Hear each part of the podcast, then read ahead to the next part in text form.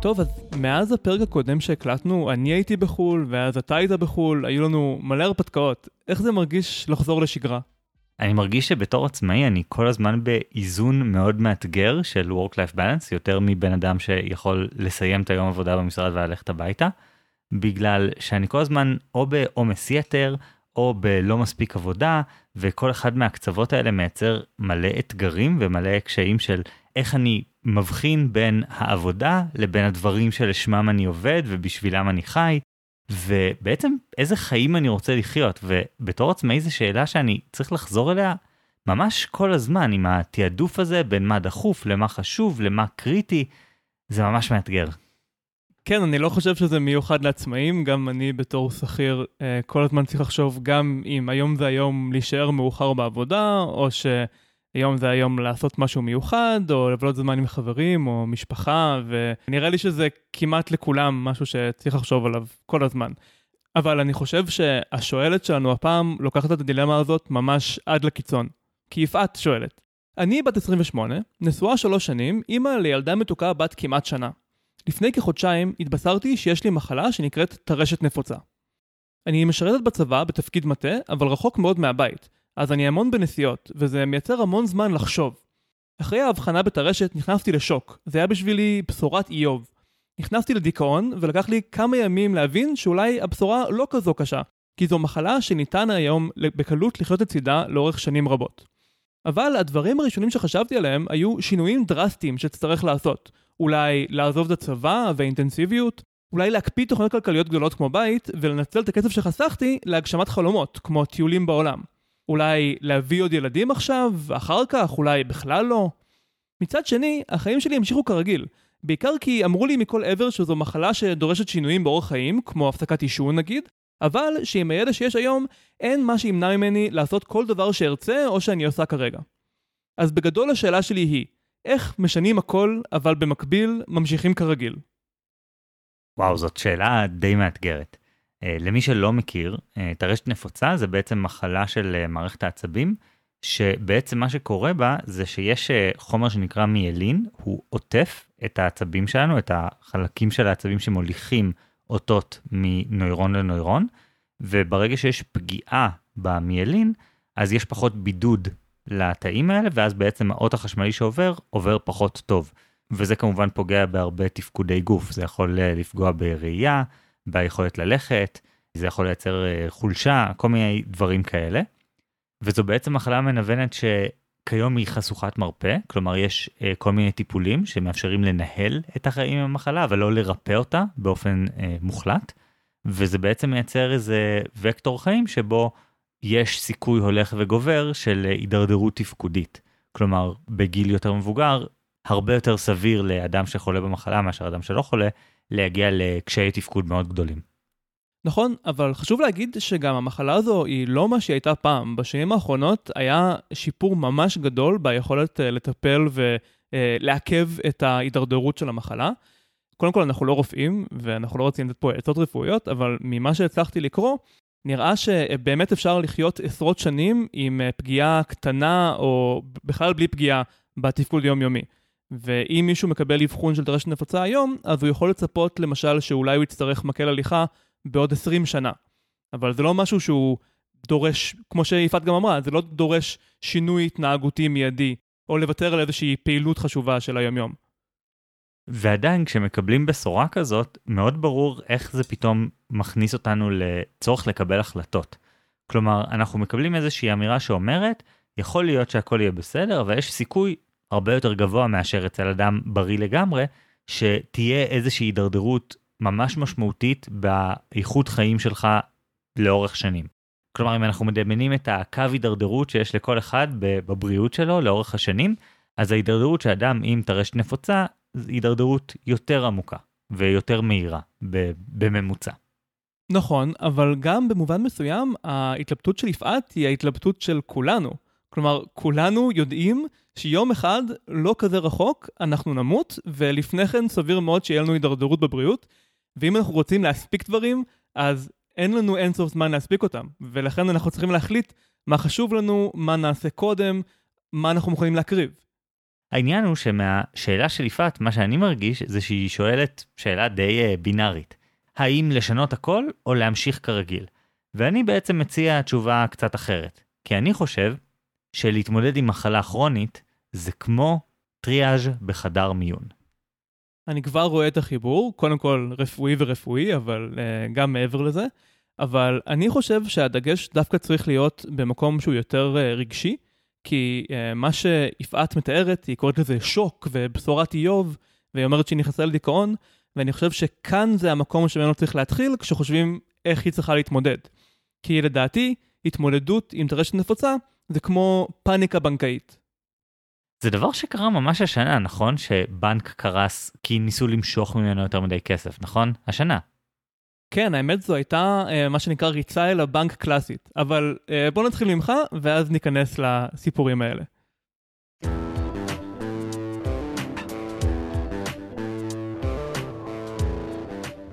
יפעת, את בהחלט צריכה לקבל הרבה מאוד החלטות.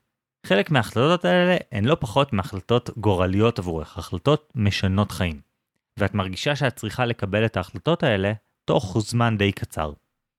העניין הוא שלא כל ההחלטות האלה הן אותו דבר, ואי אפשר לשנות הכל או לא לעשות כלום.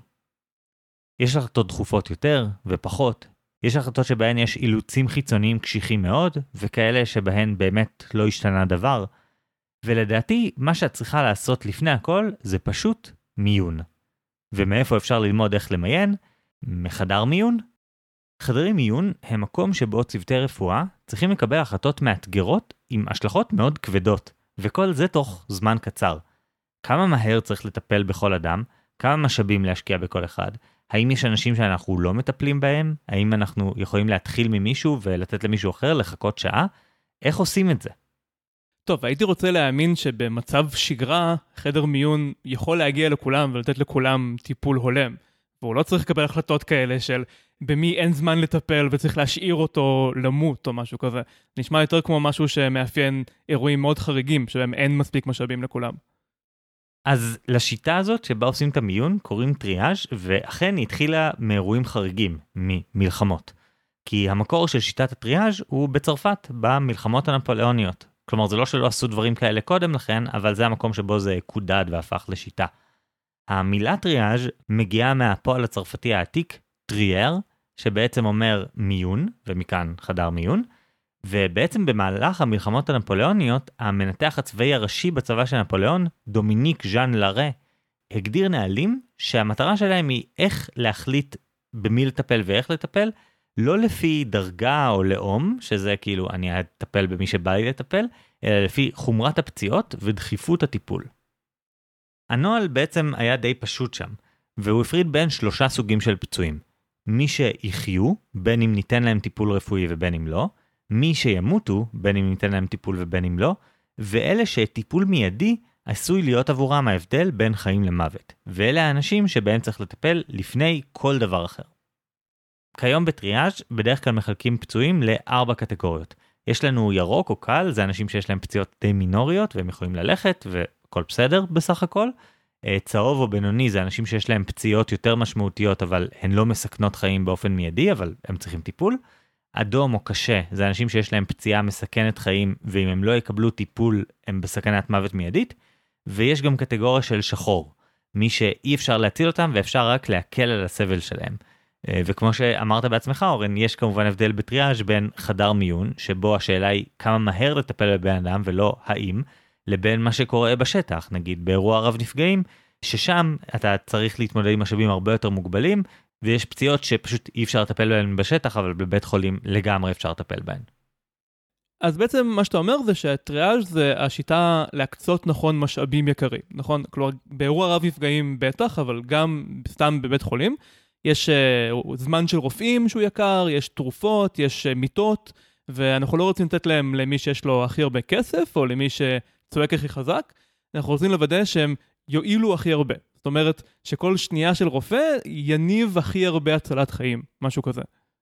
נכון, אבל זה לא הדבר היחיד שזה עושה, כי בנוסף, triage בעצם מייצר אה, פרוטוקול ברור שמאפשר להתמודד עם לחץ. כלומר, לסיטואציות מאוד מלחיצות, בטח בשדה קרב או אירוע רב נפגעים שיש הרבה פאניקה ואנשים צועקים כל מיני מראות קשים, אבל העובדה שיש פרוטוקול מאוד מסודר, בעצם מאפשר אה, לסדר את כל האירוע. ואז ההחלטות יותר נכונות והניהול של הצוות יותר נכון, ויש הרבה פרוטוקולים, בוודאי בחדרי מיון, שנועדו לוודא שכל ההחלטות מתקבלות בצורה הכי נכונה, הכי מהירה והכי יעילה.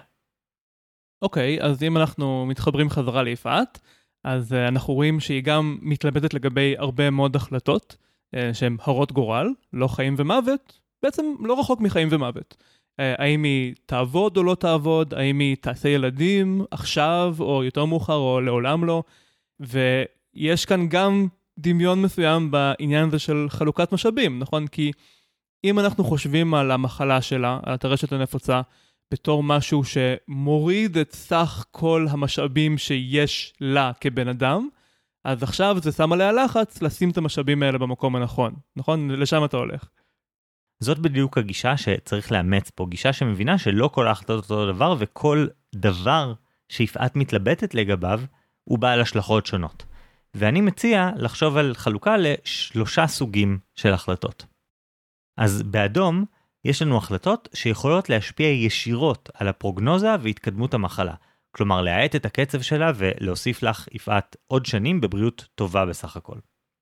החלטות צהובות זה החלטות שקשורות לדברים שהולכים להשתנות בחיים שלך בהמשך, ודורשות איזשהו תעדוף מחדש, אבל יש עוד זמן עד שנראה את ההשפעה של ההחלטות האלה. וירוק אלה דברים שלא אמורים להשתנות בגלל המחלה, בין אם בגלל שאין קשר בינם לבין המחלה, ובין אם בגלל שהם פשוט מהותיים, מכדי שנוכל לתת למחלה לשנות אותם. רגע, אתה עושה כאן טריאז' לטריאז', יש כאן uh, מודל, מודל על מודל.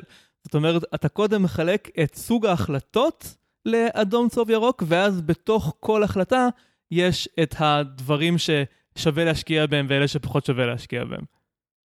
כן, וכדי להבין את זה אני רוצה שנסתכל על כל אחת מסוגי ההחלטות קצת יותר בפירוט. אז נתחיל מההחלטות האדומות. ההחלטות האלה מבחינתי זה החלטות שקשורות לאורח החיים שלך. את אמרת שהעבודה שלך בצבא היא אינטנסיבית. האם היא אינטנסיבית ברמה שהרופא שלך אומר, כדאי לך לעזוב, אם תעזבי את העבודה הזאת ותוריד את האינטנסיביות, זה יאט את הקצב של המחלה? אם כן, זה אומר שזאת החלטה שממש כדאי לשקול כבר עכשיו, לא מאוד שונה מלהפסיק לעשן, כמו שאמרת בעצמך. אבל מצד שני צריך להבין שלא בכל מחיר. אם את בן אדם שמאוד מאוד אוהב את העבודה שלו, והעבודה היא חלק מרכזי מהמשמעות של החיים שלך, דבר שנכון להרבה אנשים, אז יכול להיות שלעזוב את העבודה דווקא יקשה עלייך, ודווקא יכול להחמיר את המצב שלך. אם תעזבי את העבודה ותמצאי את עצמך במצב נפשי ירוד, כמו שקורה לחלק מהאנשים שיוצאים לפנסיה נגיד, אז את לא יודעת איך זה ישפיע על שאר החיים שלך ואיזה השלכות רעות יהיו לזה. אבל השאלה העיקרית לגבי דברים אדומים זה איזה דברים יספקו לי באופן מאוד ברור עוד שנות בריאות. ואלה הדברים שדורשים החלטה מיידית, אלה דברים שהשינוי שלהם ישפיע על המחלה עצמה. לפני שאני מדבר על החלטות צהובות, אני רוצה לדבר על ההחלטות הירוקות, כי זה קצת יותר פשוט. מה שהכי קפץ לי בשאלה שלך, זו השאלה על ילדים. ילדים עבור רוב האנשים זה לא אמצעי לאיזושהי מטרה. זו המטרה של החיים. אני לא אומר שזאת התשובה היחידה, כן, אבל זה נכון להרבה מאוד אנשים. ואנחנו הרבה פעמים בונים את החיים שלנו, אנחנו חיים ועובדים ועושים הכל בשביל ילדים. אם זה המצב בשבילך, אז לוותר על ילדים בגלל מחלה שצפויה להשפיע עלייך, בעיקר בשלב שבו הילדים כבר יהיו יחסית גדולים, זה בעצם לשנות דרמטית את החיים שלך ואת המהות של החיים שלך, את הסיבה שאת קמה בבוקר. יכול להיות שאצלך זה דברים אחרים, זה לא ילדים, אולי זה דווקא העבודה כמו שאמרתי קודם. או אולי מבחינתך כל החיים הם דבר שאת בונה מסביב לרצון שלך לטייל בעולם ולצבור חוויות. כל הדברים האלה שהם המהות של החיים שלנו הם דברים שאנחנו לא רוצים לעשות בהם שינויים בגלל מחלה, כי אז מה עשינו בזה? מה השגנו בזה? ואנחנו יותר נחפש לעשות שינויים לגבי איך עושים את זה ולא האם לעשות את זה. אז נגיד עם ילדים, יכול להיות שאת רוצה להבין מה צריך לקרות כדי שהמחלה תשפיע באופן מינימלי על גידול הילדים והיכולת שלהם לגדול בצורה מוצלחת ולשגשג בחיים. עם העבודה זה דורש להבין מה את הכי אוהבת בעבודה שלך והאם אפשר להמשיך לעשות את זה גם עם פחות עומס. עם טיולים זה שאלה של איך את מוודאת שהדבר הזה נוכח בחיים שלך באופן שהוא uh, sustainable, בר קיימא לאורך שנים ולא פוגע בך כלכלית או בריאותית. אבל אם משהו הוא מהותי לך, את באמת לא צריכה לשנות אותו בגלל המחלה, כל עוד אין לו השפעה ישירה על התקדמות המחלה עצמה. תשמע, אידיאלית כן, לא היינו מוותרים על הדברים שהכי חשובים לנו בגלל מחלה, אבל לפעמים אין לנו את הברירה הזאת. לפעמים המצב הוא שלא באמת נוכל לעשות את מה שרצינו, כי המחלה תמנע את זה מאיתנו. Uh, אני לא יודע ספציפית לגבי טרשת נפוצה וילדים, ואני לא רוצה לתת כאן מידע רפואי, כי אני באמת לא יודע על זה שום דבר, אבל במקרים מסוימים יש מורכבות סביב העניין הזה, וזה כבר לא עניין של עד כמה זה חשוב לי, זה עניין של, למשל, אני לא רוצה לגדל ילדים בסיטואציה שתהיה להם מאוד קשה. נכון, ובדברים האלה בגלל זה אמרתי יש שאלה לגבי האיך. אבל בעצם התייעצות עם רופא תיתן איזושהי תשובה שאומרת האם ההחלטה היא אדומה או ירוקה. כלומר האם זה משהו שהמחלה משפיעה עליו בצורה ישירה או הוא משפיע על המחלה בצורה ישירה ולכן משהו ממש השתנה דרמטית ואז בהכרח צריך לקבל החלטה או שזה משהו שהוא דווקא בלתי תלוי או אם עושים אותו נכון זה יכול להסתדר. אבל אני חושב שהקטגוריה הכי מאתגרת בדברים האלה היא דברים שהם לא בבירור באחד הצדדים. הם דברים שבו זה יושפע מהמחלה, אבל לא מיד, ולא ברור כמה, ויש אי ודאות. במידה רבה אלה רוב ההחלטות. כי להפסיק לעשן זה קל, נכון? בגלל זה היא אמרה, צריך להפסיק לעשן, זה הכי ברור. אבל האם לפרוש מעבודה או לא, האם להביא עוד ילד או לא, כל ההחלטות האלה הן משתנות בגלל ההסתכלות שלנו קדימה בזמן. ופה אני רוצה להוסיף עוד מיני מודל שחשוב כדי להבין את העניין הזה. זה מודל שנקרא Future Discounting, או בעברית הפחתת ערך מושהה. הדוגמה הקלאסית ל-Future Discounting היא משהו כזה. אם אני מציע עכשיו לאורן שאני יכול לתת לו 100 שקל היום או בעוד שנה, אז ברור שאורן יעדיף לקבל את הכסף היום. כי עוד שנה יש אינפלציה, הוא יכול, אולי זה לא יהיה לו חשוב עוד שנה, כל מיני דברים יכולים להשתנות ולכן הערך של הכסף גם אם כתוב על זה 100 שקל בדיוק באותה מידה, לא שווה בין עכשיו לבין עוד שנה. נכון, ואני מכיר גם שיש מלא מחקרים סביב אה, לנסות להבין איך בני אדם באמת אה, מתמחרים אה, מרחקים בזמן. אה, למשל, זה אה, עובדה ידועה שאנשים מתמחרים הבדלים בזמן שונה לפי מתי הם קורים. מה זאת אומרת? אם אני אציע לך 100 שקל היום, או 110 שקל בעוד חודש, אז רוב האנשים יעדיפו 100 שקל היום, אבל אם אני אציע לך 100 שקל עוד 5 שנים, או 110 שקל עוד 5 שנים וחודש, אז כמעט כולם יעדיפו את ה-110 שקל עוד 5 שנים וחודש, למרות שזה אותו פער של חודש. זאת אומרת, יש לנו אה, תפיסה יותר מורכבת של מה המשמעות של לחכות לדברים. וכמובן שזה מגיע לחישובים עוד יותר מורכבים. כאילו מה אם זה 100 עכשיו ואלף עוד שנה אז פתאום אני ברור שאני אעדיף את האלף עוד שנה כי זה פער מאוד מאוד גדול אז אפשר לעשות ממש חישוב של מה הרגישות של אנשים. אבל זה יכול להיות גם דברים יותר קיצוניים. מה אם זה 100 שקל עכשיו או מיליון וחצי שקל עוד 45 שנה כאילו מי יודע איפה אני עוד 45 שנה ואולי זה עדיף לי ואולי זה לא ו- ופתאום נהיה יותר קשה לחשב את זה. עכשיו חשוב להבין שכל החיים שלנו בנויים בדיוק מסביב לשיקולים כאלה, גם אם אנחנו לא מודעים אליהם כל הזמן. למשל, חיסכון. כולנו מנסים, אם אנחנו יכולים, לחסוך כסף לעתיד. חלק מזה זה פשוט כדי להיערך להוצאות לא צפויות, אבל חלק מזה הוא אולי כדי לצאת לחופשה עוד שנה, או כדי שיהיה לנו כסף בפנסיה.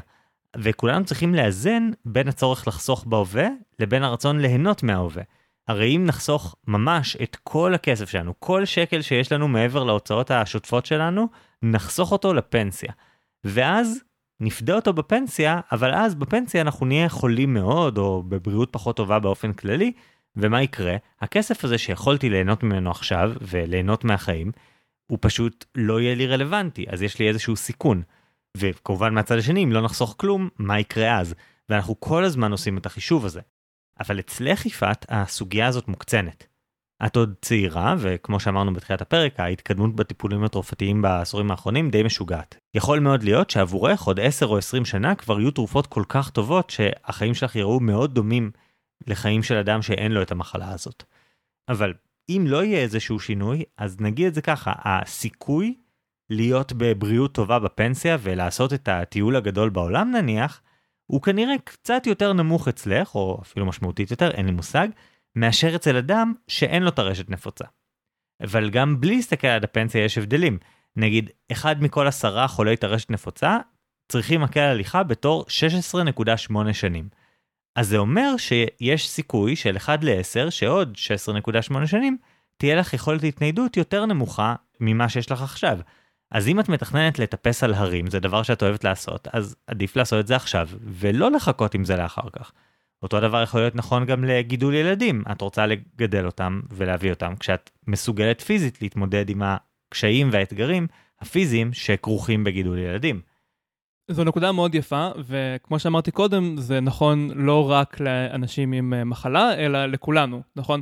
בעצם העניין הזה של ה-future discounting הוא תופס לכולנו כל הזמן, ואני חושב שחלק מהסיבה לזה הוא שכל דבר שאין לי עכשיו ביד, תמיד יש סיכוי שיפגע בי אוטובוס ואני אמות לפני שאני אקבל אותו.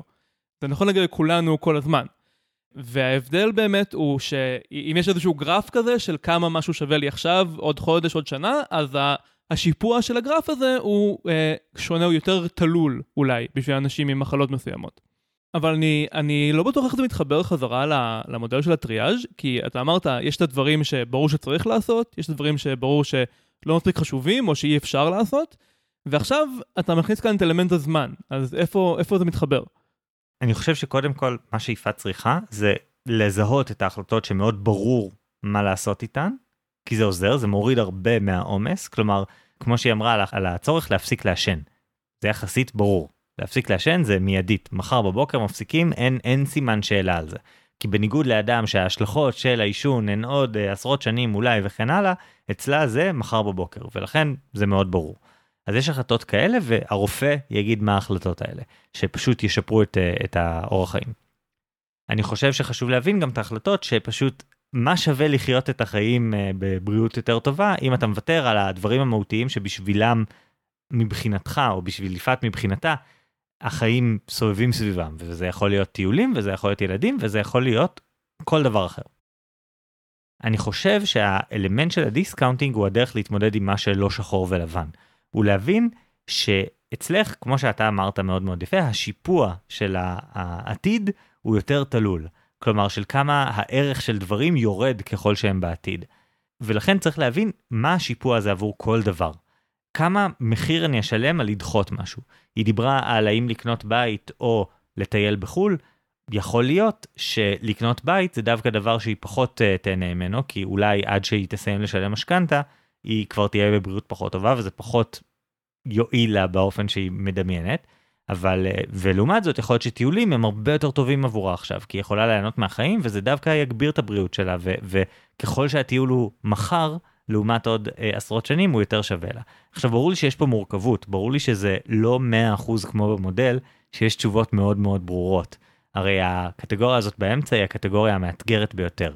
אבל עצם זה שהיא תסדר את הסדר הזה, שהיא תגדיר מה שייך לאיזה קטגוריה, יעזור להפוך את הדבר הזה מהאם לשנות הכל או להמשיך כרגיל, ל... בוא נסתכל על החיים, נחלק אותם לחתיכות ונבין איך מתמודדים כל חתיכה בנפרד. וזה בהחלט יכול לעזור להתמודדות הרגשית אפילו עם העניין הזה. טוב, בזה אתה אומר שתמיד טוב לנסות לבנות איזשהו מודל לכל החלטה בחיים, וזה עוזר להבין יותר לעומק את המבנה של הבעיה, ועם זה אני כמובן מוכרח להסכים, אבל אולי הבעיה שלי עם המודל שלך מגיעה ממקום עמוק יותר, וזה שעוד לפני שהתחלת, אתה סוג של קיבלת כהנחת יסוד את התפיסה שיפעת מייצגת, למרות שיפעת בעצמה לא בטוחה שזו התפיסה הנכונה.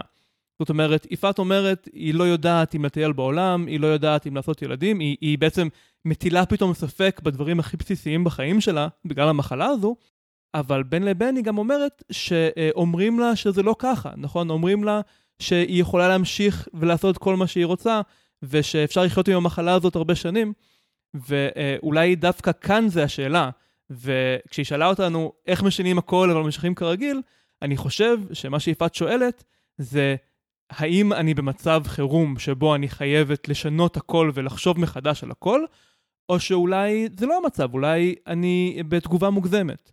אמ, וכשאתה נותן לה כלים איך לשנות הכל, איך לחשוב מחדש על הכל, אז זה עלול להזין את הפאניקה שלה. אני מבין מה אתה אומר, ואני רואה איך אתה חותר למודל שלך.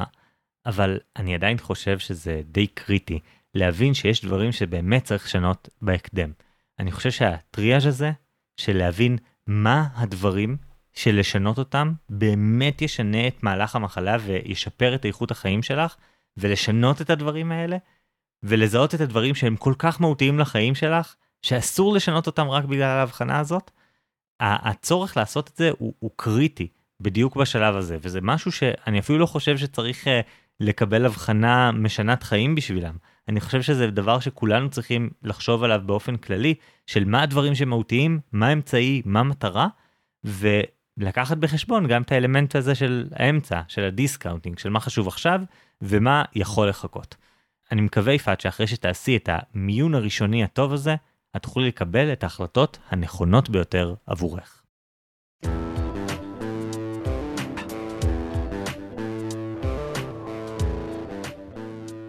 יפעת, את פעם חשבת על זה שהכסף שיש לך בבנק הוא בעצם לא שם בכלל, הוא לא בבנק? כלומר, איך בנק מרוויח כסף? הוא לוקח את הכסף שאת נותנת לו, את החסכונות שלך, והוא נותן אותם למישהו אחר בתור הלוואה. ככה הוא משלם את השכירות שלו, נכון? והאמת היא שבכל רגע נתון, בנק טיפוסי מחזיק אצלו במזומן אחוז ממש קטן מהכסף שכביכול שמור אצלו. בארץ החוק לגבי העובר ושב הוא 6%. יש מקומות שזה אפילו פחות. זה נשמע הזוי במחשבה ראשונה, אבל כשהכול עובד לפי התוכנית, אז כולם מרוויחים. Uh, זאת אומרת, מישהו אי שם קיבל הלוואה והוא הקים עסק, אז זה טוב לכלכלה. הבנק קיבל את הריבית והרוויח ויכול לשלם את המשכורת של הפקיד. ואת, בסופו של דבר, ה, אה, מי שלקח את ההלוואה מחזיר את הכסף, ואת יכולה למשוך אותו. ואם במקרה את רוצה את הכסף שלך לפני שההלוואה חזרה, אז זה גם סבבה, כי יש מלא לקוחות, נכון? אז אם הבנק מחזיק 6% מכלל הפקדונות של כולם, אז כשאת רוצה כסף, הוא בעצם ייתן לך את מה שמישהו אחר נתן לו, 6% ממה שהרבה אנשים שונים נתנו לו, ואחלה, יש מלא לקוחות וזה עובד. אני חושב שכמו הרבה דברים עם כסף, התובנה הזאת היא מתחברת לזה שמה זה בעצם כסף, אנחנו לא ניכנס לזה בפרק הזה, אבל כסף זה דבר שמהותית מתבסס על ביטחון. הביטחון שלי בזה שכשאני אלך עם שטר של 20 שקל לחנות אז יקבלו אותו, וכשאני אלך לבנק ואגיד תביא לי את הכסף שלי שנמצא אצלך, אז אני אקבל. וכשחושבים על זה יותר מדי, אז המערכת הזאת שמתבססת על ביטחון, יכולה להתערער. נכון, זה כמעט נשמע כמו תרמית פירמידה, או תרמית פונזי למי שמכיר. זאת אומרת, אני נותן לבנק כסף, והוא אומר לי, אל תדאג, הכסף שלך כאן, אבל אז כשאני מושך את הכסף, זה בכלל כסף של מישהו אחר. אבל במקרה הזה אין כאן טריקים. זאת אומרת, אם הרבה אנשים שמים את הכסף שלהם באותו מקום, זה באמת מייצר את היציבות הזאת. וכל עוד רוב הזמן, רוב האנשים משאירים את הכסף שלהם בבנק, אז באמת מי שצריך יכול לקבל אותו במלואו, וזה עובד. וזה גם בדרך מאפשר לנו לתת הלוואות, שזה דבר שהוא מאוד טוב לכלכלה. ואותו בנק שמבטיח לי שהכסף שלי אצלו, למרות שזה לא בדיוק נכון, הוא גם יכול לתת לי הלוואה ולעזור לי כשאני רוצה להקים עסק או, או לקנות אוטו. אז זה סוג של קסם אמיתי. זאת אומרת, באמת כולם מרוויחים. אבל איזה מין קסם זה? זה קצת כמו בסיפור פיטר פן. בפיטר פן יש את הפייה, טינקרבל, והיא יכולה לעוף והכל, עד שמישהו אומר שהוא לא מאמין בפיות, ואז היא נופלת לרצפה וכולם צריכים למחוא כפיים כדי להציל אותה. זאת אומרת, זה קסם שעובד רק אם כולם מאמינים שזה עובד. כל עוד אני וכל שאר הלקוחות של הבנק שלי סומכים על זה שנוכל למשוך את הכסף מתי שנרצה, אז אנחנו כנראה נבחר להשאיר אותו בבנק, ולא נצטרך לחשוב על זה ש-94% ממנו בכלל לא שם. אבל אם פתאום הרבה מהלקוחות של הבנק יפסיקו להאמין שהם יכולים למשוך כסף מתי שהם רוצים, אז זה יגרום לחוסר האמונה שלהם להיות נכון, ואפילו להקריס את הבנק. וכשזה קורה, זה נקרא ריצה אל הבנק, וזה יכול להיות מאוד מסוכן. אז איך זה יכול לקרות? זה מתחיל בדרך כלל משמועה. למשל, מישהו שומע שמועה שהבנק עשה השקעות לא חכמות, או שהמנכ"ל גנב את הכסף של הלקוחות. ועוד יותר חמור מזה, זה יכולה אפילו להיות שמועה על שמועה. מספיק שאנשים חושבים שאולי תהיה ריצה אל הבנק, והם יבינו שהם חייבים לרוץ קודם כדי להיות בראש התור. כי אם הם יאחרו ותהיה ריצה אל הבנק, אז עד שיגיע תורם, לא יהיה כלום בכספות. אני קראתי סיפור, נראה לי לא אמיתי, אגדה כזאת, שפעם באיזשהו בנק בהונג קונג, ליד הסניף של הבנק היה מאפייה, והיה תור ארוך למאפייה, ואז לקוחות של הבנק עברו שם והם ראו תור ארוך, והם חשבו שהתור הוא לסניף של הבנק ולא למאפייה, ואז הם חשבו שיש ריצה אל הבנק, ואז הם רצו בעצמם לבנק, וזה גרם לקריסה של הבנק. אז כמו שאמרתי בתחילת הפרק, זה קרה ממש השנה עם הבנק האמריקאי סיליקון ואלי בנק, שבו בעצם אחרי שהבנק הודיע שהוא היה צריך אה, למכור הרבה מאוד ניירות ערך, לקחת הלוואות, כל מיני דברים כאלה שהבהירו שהמצב של הבנק לא יציב, הרבה מהלקוחות שהפקידו את הכספים שלהם בבנק, רצו כדי למשוך את הכסף שלהם, 42 מיליארד דולר בתוך יום אחד. ובעצם אה, הדבר הזה יצר אי יציבות מאוד מאוד גדולה והרשויות היו צריכות להתערב.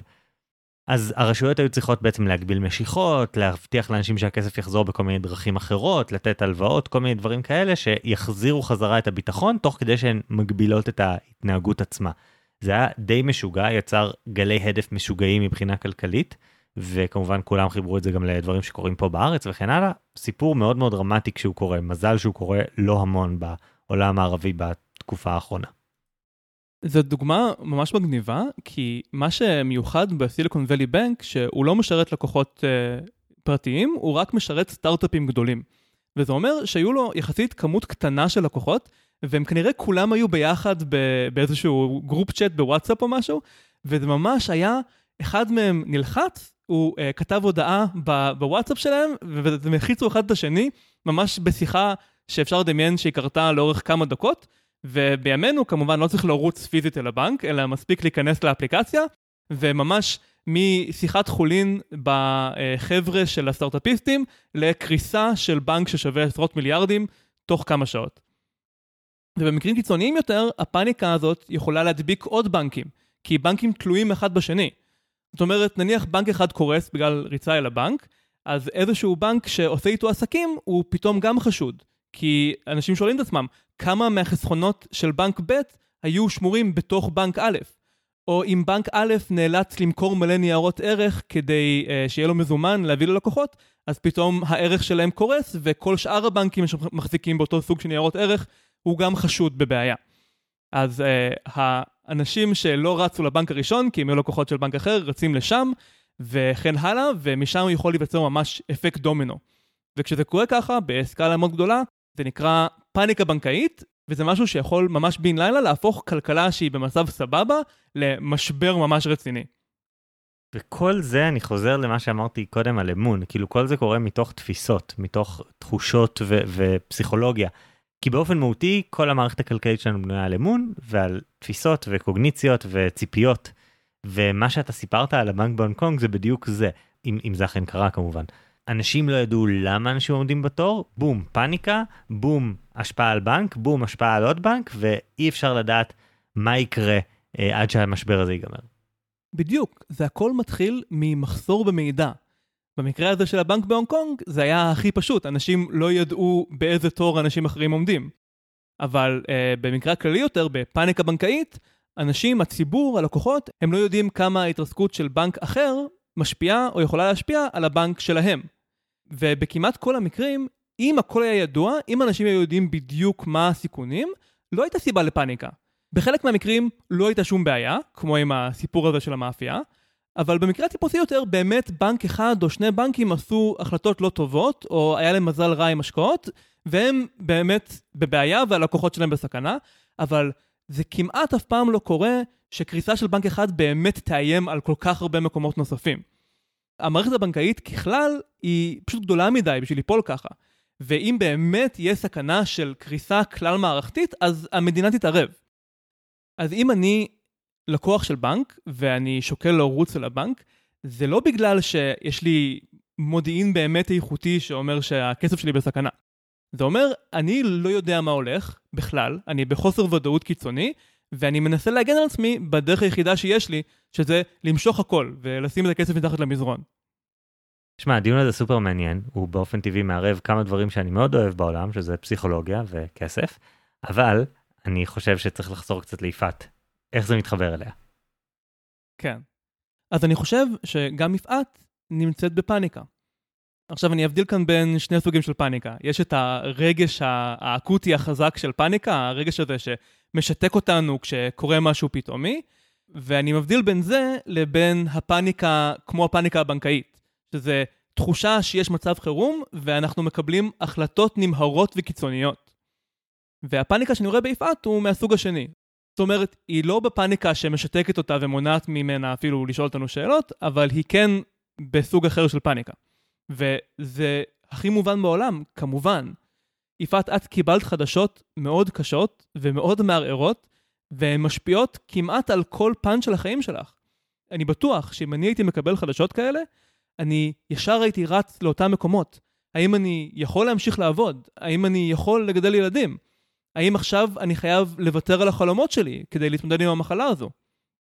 ואני אגיד יותר מזה, אלה שאלות טובות, אלה השאלות הנכונות לשאול.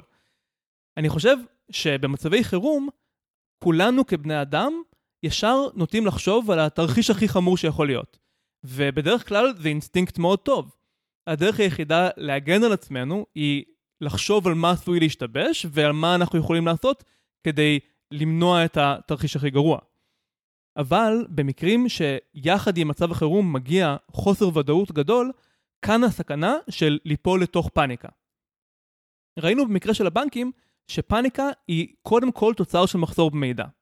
כשיש חוסר ודאות כזה ואנחנו רואים איומים בכל מקום, הדמיון שלנו יכול להתפרע ואז התרחיש הכי גרוע שאנחנו חושבים עליו יכול להיות מאוד מאוד קיצוני, ואז ההתמודדות בתורה גם צריכה להיות מאוד קיצונית, וזה יכול להיות הרסני. וזה יכול להיגמר בזה שהניסיונות שלנו להתמודד עם האיום הארטילאי הזה עושות יותר נזק מאשר הבעיה המקורית.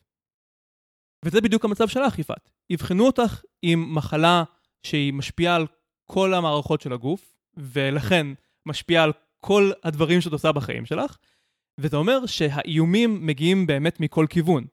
אז כמו לקוח של בנק, שאין לו מושג אם הבנק שלו מושפע מאיזה שהם שמועות או איזה שהם דברים, אז מושך את כל המזומן למזרן שלו. אז את אומרת, וואי, המחלה הזאת יכולה לדפוק לי את העבודה, את המשפחה, את התחביבים, את החיים, הכל. וזה מכניס אותך למקום של ללכת למקומות הכי קיצוניים, ולכן את שוקלת את הדברים האלה, כמו להפסיק לעבוד, לא לגדל ילדים, להוציא את כל החסכונות שלך כדי לטייל בעולם, אלה תגובות קיצוניות, וזה נובע מתוך אותו חוסר ודאות. אבל מה העצה שלך מעבר ל-Don't Panic? כי כאילו, אתה יודע, זה כמו להגיע לבן אדם בהתקף חרדה ולהגיד לו, דבר ראשון תרגע, קודם כל, לצעוק עליו, כן? קודם כל להירגע, הכל בסדר, וכאילו, ברור לי שזה לא הדרך, מה כן? בוא, בוא תנסה להיות יותר קונקרטי עם עצה. סבבה, אז בוא נחזור למשל שלנו. נכון? בשביל זה אנחנו כאן. בואו נראה איך העולם מתמודד עם פאניקה בנקאית, וננסה אה, להפעיל את זה על הפאניקה הבריאותית של יפעת.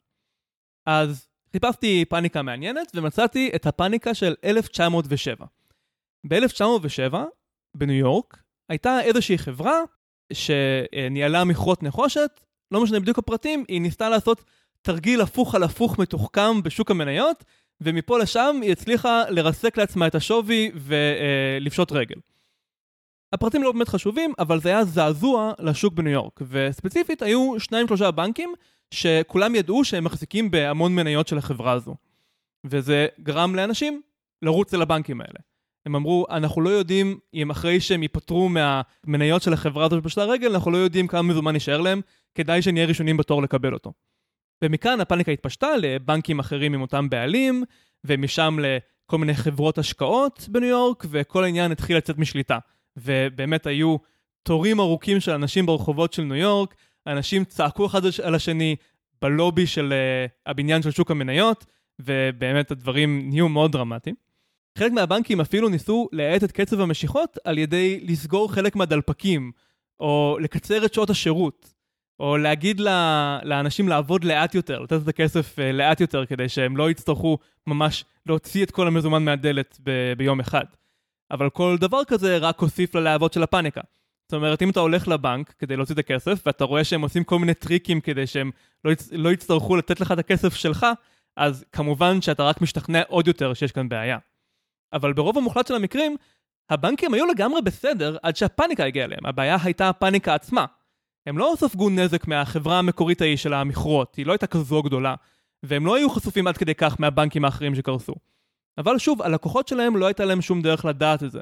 והבנקים יכולו להגיד עד מחר, אל תדאגו, אל תדאגו, זה לא מאוד משכנע אם אתה לקוח שלהם, אז הפאניקה המשיכה. אוקיי, okay, אז כמו שאמרתי, לבוא ולהגיד לאנשים אין פאניקה, אל תהיו בפאניקה, הכל בסדר, אה, תמשיכו כרגיל, כאילו זה, זה, זה בין לא עוזר לבין מייצר יותר פאניקה. מה, מה עשו? כן, אז מי שהציל את המצב היה מי שהיה כנראה הבנקאי הכי מפורסם בעולם, ואחד האנשים הכי עשירים בעולם, ג'יי פי מורגן. הוא במקרה היה מחוץ לניו יורק כשהפאניקה התחילה, אבל מהר הזעיקו אותו ואמרו לו, אתה חייב לבוא לעשות כאן סדר. אז הוא חזר הביתה והוא התחיל אה, לזמן אליו לבית שלו את כל האנשי קשר שלו, שזה בנקאים מובילים אחרים וכל מיני אנשים עשירים. ובעצם הוא ניהל כזה חדר מלחמה, שבו הוא ניסה אה, למצוא את המקום שבו אפשר לעצור את הפאניקה. אז הוא אמר, אוקיי, החברה המקורית של המכרות אבודה כבר. שתיים שלושה בנקים שקרסו, אי אפשר להציל אותם יותר, והוא גם אמר, הנה עוד כמה חברות השקעות שהן באמת אה, יותר מדי חשופות ל, לדברים הרעים שקורים, אין טעם לשפוך עליהם כסף. אבל מסביב לבנקים האלה יש עוד מלא מלא בנקים ומוסדות פיננסיים, שאני יכול להציל אם אני אראה שאני מגבה אותם. אז הוא ארגן מלא הלוואות, גם מההון האישי שלו, אבל גם מההון של החברים העשירים שלו, והוא הכריז לכולם, הנה תראו, אני עכשיו נותן 30 מיליון דולר הלוואה לבנקים האלה, כי אני יודע שהם לא בבעיה אמיתית, ואני יודע שאני אקבל חזרה את הכסף, ולכן, לקוחות יקרים, אין לכם מה למשוך משם את הכסף. הוא אפילו הלך יותר רחוק. הוא הסתובב בין כל הכנסיות ובתי הכנסת של ניו יורק, והוא שכנע את הכמרים והרבנים לשלב בדרשות שלהם מסרים של רוגע. להגיד להם, זה הדבר הנכון לעשות דור נוצרים טובים, לא להילחץ, לא למשוך את הכסף מה, מהבנקים. ובאמת, בזכות כל המאמצים האלה, הוא הצליח לבלום את הפאניקה. נעשה הרבה נזק, השוק המניות בניו יורק הגיע על סף קריסה, עשרות בנקים קרסו, אבל אם הוא לא היה שם, אם הוא לא היה מצליח לפזר את האמון עם הכסף שלו ועם הקשרים שלו ועם כוח האישיות המאוד גדול שלו, אז אין ספק שזה היה הרבה הרבה יותר חמור. הכלי שהם הפעילו פה הוא בעצם כלי שנקרא בעולמות שלנו בפסיכולוגיה social proof. כאילו כל הדבר הזה הוא תופעה חברתית אז מה נעשה? נייצר רמזים חברתיים יותר חזקים שאומרים אין באמת בעיה. זה יפה. כאילו גם שים לב העניין של להשתמש בעוד מנהיגים כמרים רבנים כאילו באנשים עם כסף כזה אולי הבן אדם הפשוט שאין לו כסף חושב שיש בעיה אבל אנשים שיש להם כסף לא הם מבינים שאין בעיה. כלומר כמו ילד שנופל ואז מסתכל לראות עם ההורים שלו בפאניקה ואז מחליט אם לבכות אז uh, באותה מידה אנשים מתחילים להיכנס לפאניקה אז לוקחים את האנשים שעליהם האנשים מסתכלים ואומרים להם אתם אל תלחצו כדי שהאנשים הרגילים לא יהיו בפאניקה.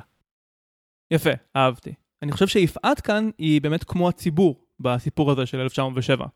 את יודעת שמשהו רע קורה אבל קשה לך לדעת מה ההיקף שלו ואת רוצה כמובן להגן על עצמך ובגלל חוסר הוודאות, את שוקלת צעדים קיצוניים.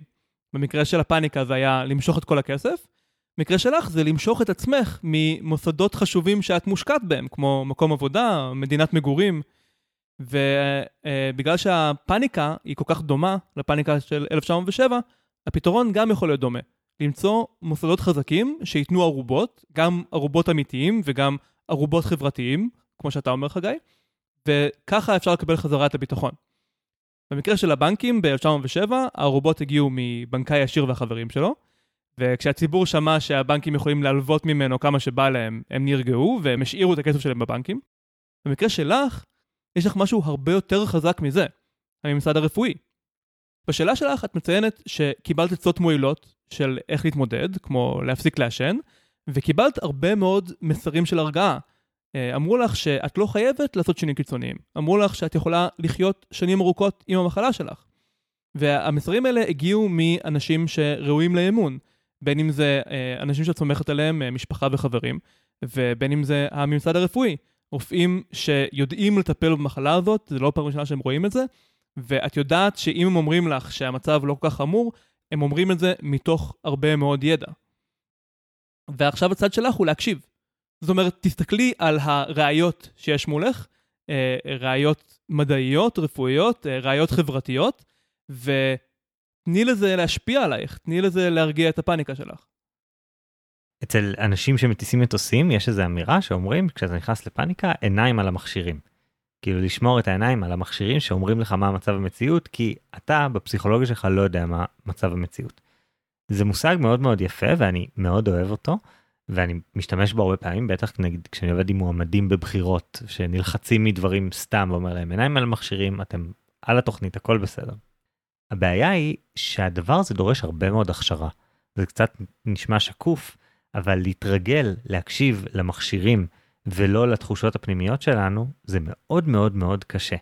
ללמוד ללכת לרופא ולהקשיב לרופא, או, או כל מיני דברים כאלה, זה עובד באיזושהי רמה, וזה באמת דבר שיכול להשרות עלינו ביטחון מסוים ולהרגיע, אבל אני לא מרגיש שזה מדבר באותה רמה עם הפאניקה האישית שנכנסים אליה בסיטואציה כזאת. אני לא בטוח שזאת התשובה.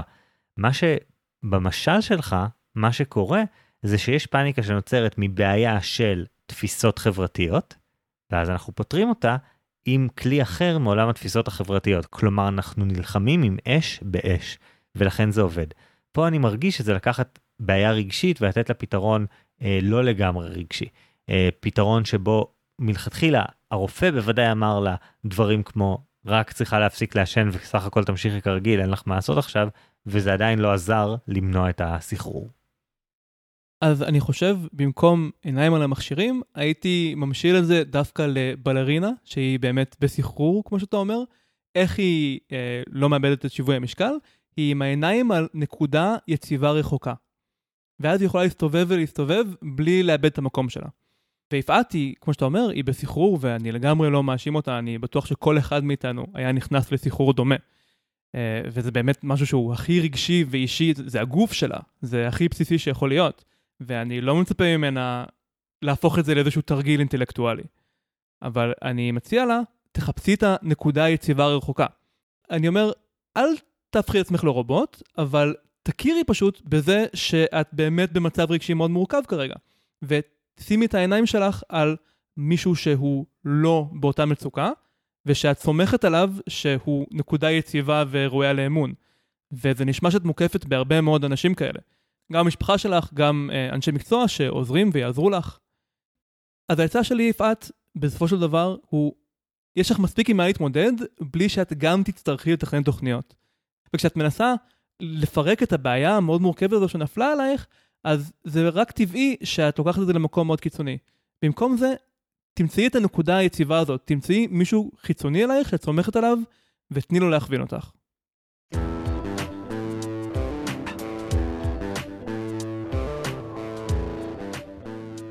אורן, אני חושב שהמודל שלך מאבחן נכון משהו שהיה מאוד ניכר מהשאלה וניסוח השאלה של יפעת. את התחושה הזאת של סחרור, את הנטייה להידחק להחלטות קיצוניות, ושבעצם הדבר הכי חשוב זה לנהל את הפאניקה עצמה. ושאם מנהלים את הפאניקה, משם יהיה אפשר לגזור את שאר ההתנהלות. מה שאני חושב שחסר זה שאי אפשר לטפל בפאניקה מתוך הפאניקה. ואני חושב שדווקא המודל שאני הצעתי נותן, אם נשתמש במטאפורה שנתת, אתה נקודה רחוקה להסתכל עליה, שממנה יותר קל לנהל את התגובה הרגשית החריפה שצפויה במצב כזה. גיא, אני חושב שהמודל של טריאז' הוא רלוונטי לכל כך הרבה דברים בחיים, אמ, ותמיד כשיש לנו החלטה קשה ומורכבת לקבל, אז זה הרבה יותר קל כשיש איזשהו היגיון מסדר. כשיש איזשהו פרוטוקול החלטה שנקבע מראש, וזה נותן לנו להכריע בין דברים סופר חשובים לנו בלי אה, לאבד את עצמנו. אני פשוט לא בטוח שהמצב של יפעת הוא עד כדי כך קיצוני. זאת אומרת, מהשאלה שלה עולה הרבה מצוקה, אבל אם קוראים בין השורות מה באמת הבעיה, הבעיה היא לא גדולה כמו שהיא מרגישה. אני לא מאשים אותה שהיא מרגישה ככה, אבל אני חושב שכרגע מה שהכי יעזור לה זה להבין עד כמה היא לא במקרה חירום. בכל מקרה, מי שהחליט זה לא אנחנו, אלא אתם המאזינים. יומיים לאחר יציאת הפרק, נעלה סקר לעמוד הפייסבוק שלנו, ויותר חשוב, לקבוצת הוואטסאפ שלנו, חובה להשוות, ובו תוכלו להחליט מי צדק יותר. האם זה חגי והטריאז' הרפואי? או אורן והריצה על הבנקים. חוץ מזה, אם אתם עוד לא חברים בקבוצת הוואטסאפ שלנו, חובה להשוות, אתם מוזמנים, יש לינק בהערות הפרק, ואנחנו תמיד תמיד מבקשים מכם להמליץ על הפודקאסט לחברים, להגיב בפייסבוק או בוואטסאפ, והכי חשוב, לשלוח לנו שאלות. השאלה הזו של יפעת הייתה כל כך מעניינת ועם כל כך הרבה פרטים, שהיא הובילה לדיונים סופר מעניינים ביני לבין חגי, שהוביל לפרק שאתם שומעים. ובינתיים תודה רבה על ההאזנה. אני אורן ברנשטיין. אני חגי לקיים שלם. ונתראה בפעם הבאה עם השוואות חדשות.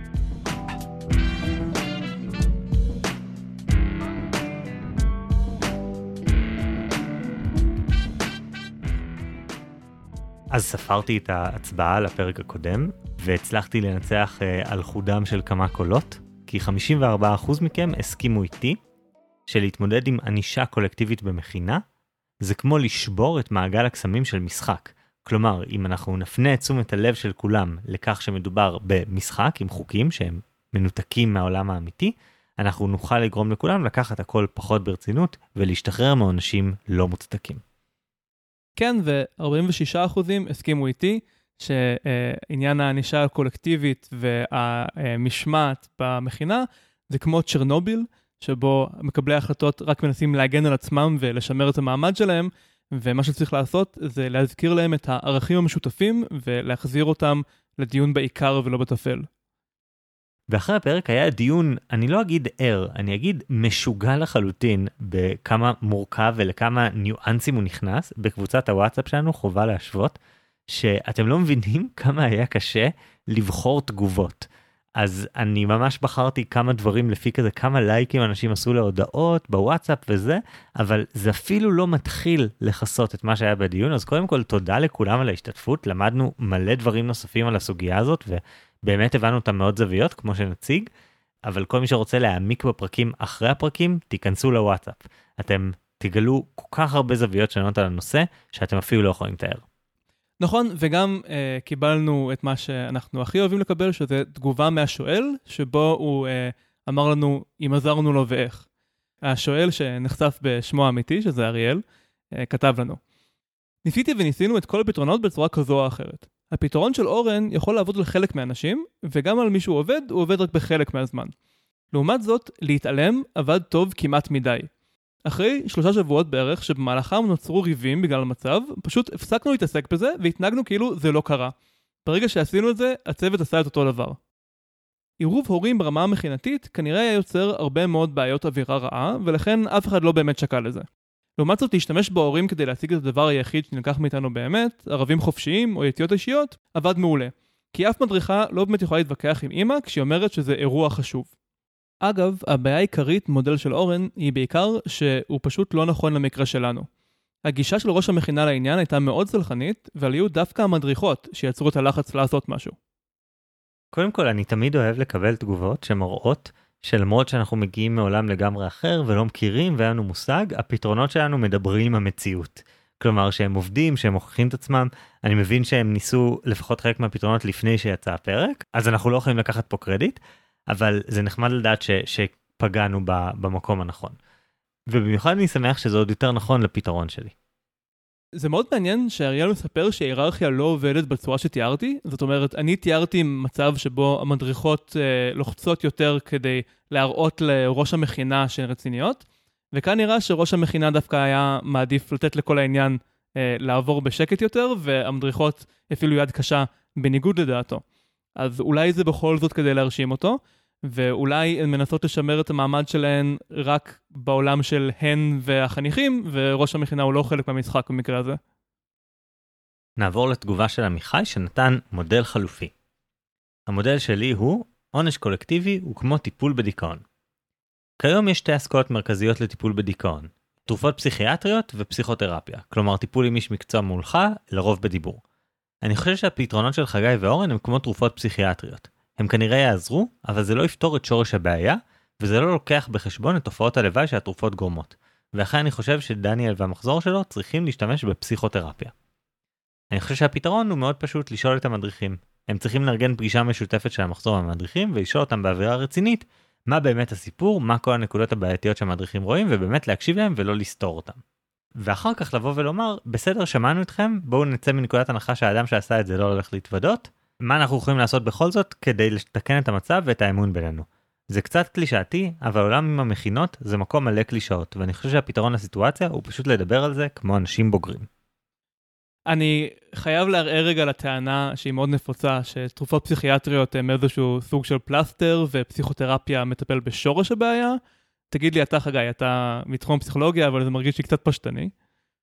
יש תשובות לכאן ולכאן, באמת בעולם של פסיכותרפיה מתייחסים לתרופות פסיכיאטריות בתור פלסטר, כאילו לא לטפל בשורש הבעיה שמגיע מתוך קוגניציות או תפיסות או רקע או היסטוריה שמייצרים אצלך תפיסות לא נכונות, ולכן צריך לעבוד על השורש של הבעיה שהוא התפיסות והקוגניציות וכל הדברים שאמרתי. אבל having said that אני אגיד תרופות פסיכיאטריות הן ממש קריטיות הרבה פעמים בכך שבלי תרופה פסיכיאטרית אי אפשר לפעמים להתחיל אפילו בפסיכותרפיה. כלומר תרופות פסיכיאטריות קודם כל מטפלות בבעיה.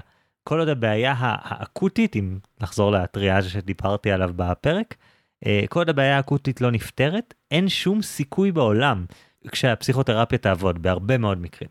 ולכן היום התפיסה היא הרבה יותר שילוב, כאילו בוא ננסה, בוא ננצל את כל הכלים שעומדים לרשותנו. ואולי זה רלוונטי גם כאן למודל, זאת אומרת, אה, לדבר על זה כמו אנשים בוגרים זה אה, טוב כמובן, אבל זה אולי דורש איזשהו רף בסיסי של לפתור את המתיחות כדי שיהיה אפשר בכלל להעלות את הנושא, ולשבת ביחד באותו חדר ולראות, להסתכל אחד לשני בעיניים. טוב, תגובה הבאה של עידן, שהוא כתב לנו תגובה ממש מעניינת אה, אה, לגבי ענישה בבתי ספר בארצות הברית. אני, אני נאלץ קצת לסכם כאן. אה, עידן כותב, אני חושב שאין הרבה תועלת בשיח שמתמקד בעבירה ועונש. במקום זה, הייתי מנסה לייצר במכינה שיח שמדבר על הקרע שנוצר ואיך אפשר לאחות אותו. אמון, זו הכותרת. מה בפועל עצבן כל כך את המדריכות? האם זה זה שלקחו דברים מהחדר שלהם בלי רשות, ומרגישות שנפגעה הפרטיות שלהן? זה ששתו אלכוהול למרות שאסור, והן מרגישות שהם מזלזלים בהן ובסמכות שלהן? זה שאף אחד לא הודה, והן מפחדות שיהיה פה מדרון חלקלק, ואנשים יעשו דברים אסורים ולא יודו? מהצד השני, החניכים יכולים להסביר למה הם לא מודים, או מסגירים את האשם, איך האמון שלהם בצוות נפגע כתוצאה מהעונש הקולקטיבי, וכולי. ברגע שיבינו מה הבעיות, יוכלו גם לחשוב איך לתקן אותם. וזהו, שם זה יכול להיגמר. אני מאוד אוהב את האמירה פה שבעצם מה שקרה הוא תוצר של בעיית עומק, שהיא במקום אחר. ואם התגובה הקודמת דיברה על לפתור את התסמינים לעומת הבעיות, אז התגובה הזאת הולכת צעד קדימה ואומרת, הבעיה היא אפילו לא הדבר שעליו דיברנו, הבעיה היא כנראה עמוקה יותר. ודווקא משיח על מה מקור הבעיה, אפשר להגיע לפתרון שלה. זה פתרון מאוד אלגנטי ויפה. טוב, נעבור לתגובה של איתמר. אני אגיד, התגובה של איתמר הגיעה אחרי דיון מאוד ארוך. שבעצם היה בקבוצה, על זה שהאם ההנחה שלנו שלא הייתה בעיה, הייתה הנחה נכונה. זאת אומרת, אנחנו טענו שהעבירה הזו של אה, לשתות אלכוהול אחרי פורים, שזה ברור מאליו שזו עבירה טריוויאלית שאין באמת טעם להעניש עליה. אבל העניין הוא שזה לא בהכרח נכון. כלומר, יש את העניין שאולי להיכנס לחדר של המדריכות זאת כן חדירה לפרטיות, למרות שנראה לחניכים במכינה שזה לא המצב. יכול להיות ששתיית אלכוהול, כשזה לא נשלט ולא מפוקח על ידי המדריכים, יצר בעבר תקריות מאוד רעות במכינה, כל מיני דברים יכולים לקרות.